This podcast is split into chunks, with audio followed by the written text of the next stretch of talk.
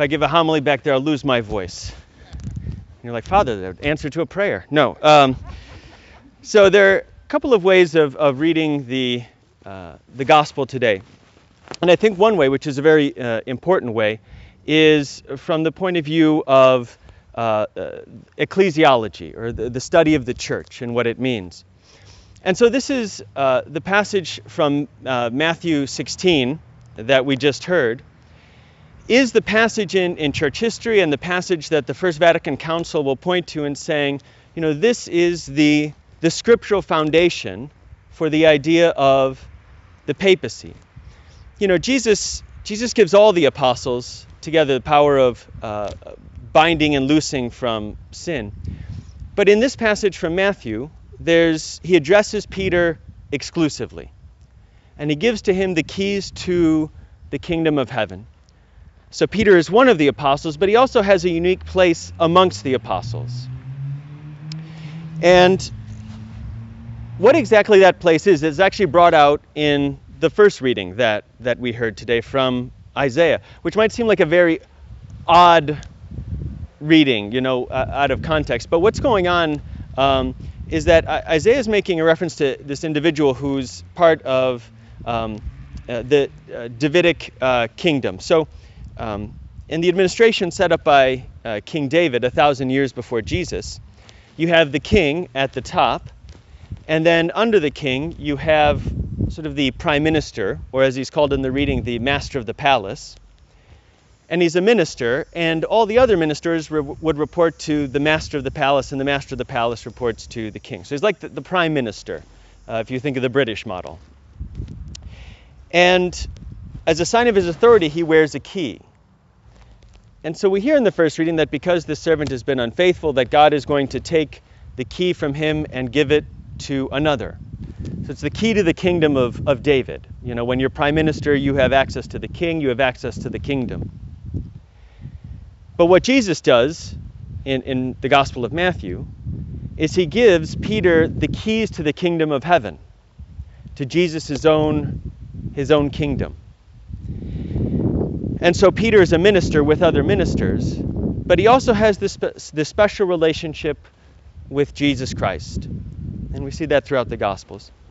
And so in, in the history of the church, then, there was this idea that Peter's successors, the bishops of Rome, because Peter's the bishop of Rome, uh, that his successors also carry on this special office. So that's one way, that's a historical way, it's the ecclesiological way of of reading the gospel, and it's very important. But I think there's a, another way that goes to, um, I think, the, the life of faith of all of us. and I think it has to do with the power of words. You know, what gives the words of others power? You know, what makes them important? and I think there are a couple of things. And I think the first aspect is it tells us what the other person thinks. I mean, assuming they're they're telling the truth. If you think they're lying, you know, the words aren't going to have that kind of impact. But if you think someone is telling you what they really think, well, you now have a view because of their words of what's going on inside. As Jesus says, from the fullness of the heart the mouth speaks. So it reveals other people to us. And so words are important in that way. And that can have an impact on us, depending on our relationship with the speaker. But in, in a second way, words become important to us, not only because they reveal the speaker, but because we believe perhaps they, they reveal something about us. So you think about words, kind or mean, that, that have been spoken. You know, if, uh, someone says to you, "Oh gosh, you're really bright," or "You're an idiot," you know, uh, different words. What impact will they will they have? I mean, it shows you what the other person thinks. But if someone's telling you you're an idiot and you think they're an idiot, well, it's not going to mean anything. But if you think they really, if there's someone you respect, that well, that can really hurt then. And so it depends, you know, what what way are we going to, um, sorry, what we believe in the words of another determines the impact that they have on us. So I'll give you two examples good words and bad words. So, one of my Dominican brothers tells a story when he was a little kid.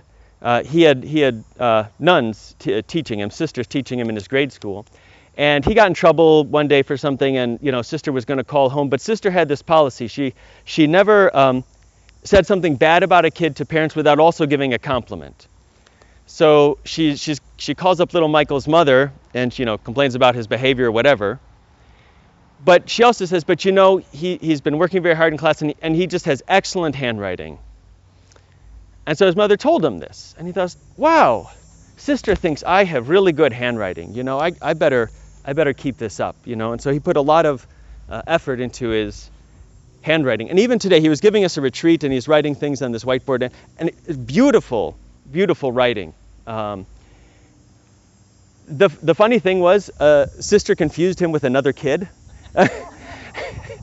so he actually didn't have very good handwriting, but he believed that sister believed that he had good handwriting, and it changed his life, you know. And so he he invested himself in this skill.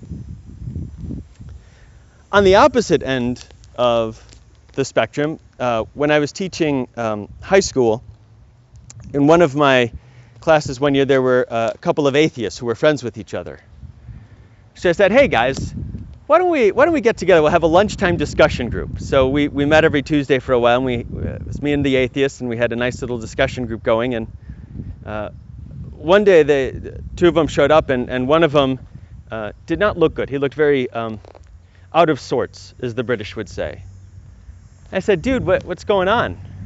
And he says, uh, I, I don't know if I want to talk about it. And his friend's like, oh, come on, just tell him. So he said, "Well, Father, you know, I, I got in a I got in a really bad fight with my father last night. You know, we we were we were shouting at each other for half an hour. You know, it was terrible." And he said, "You know, at the end of it, he said, my father, my father said to me, "You are nothing. You are nothing." And he said, "I was." I was so stunned by this. He said, I, I just I just walked out of the house.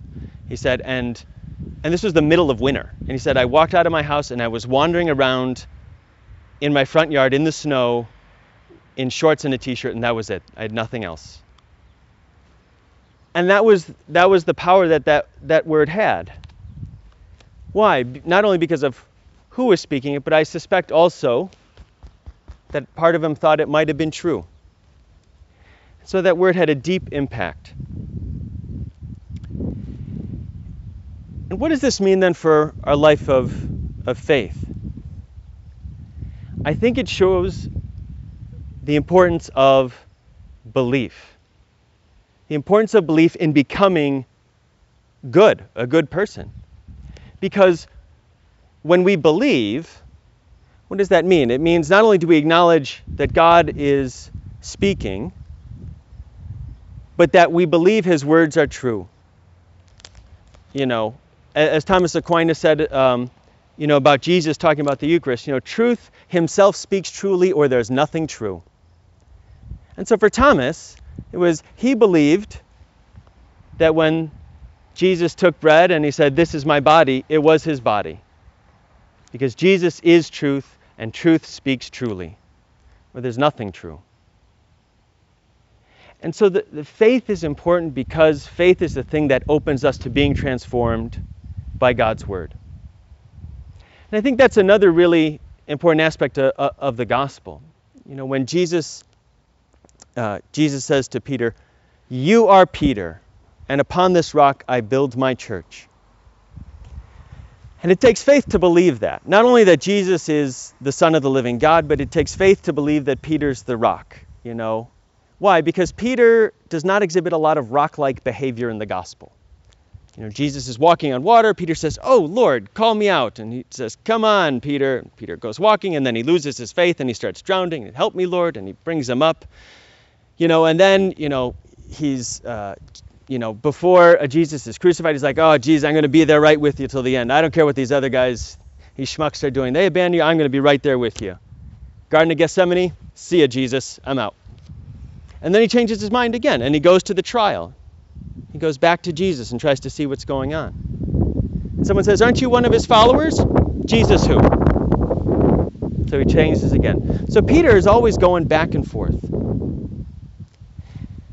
And yet, Jesus says, You are Peter, and upon this rock I build my church. And he does.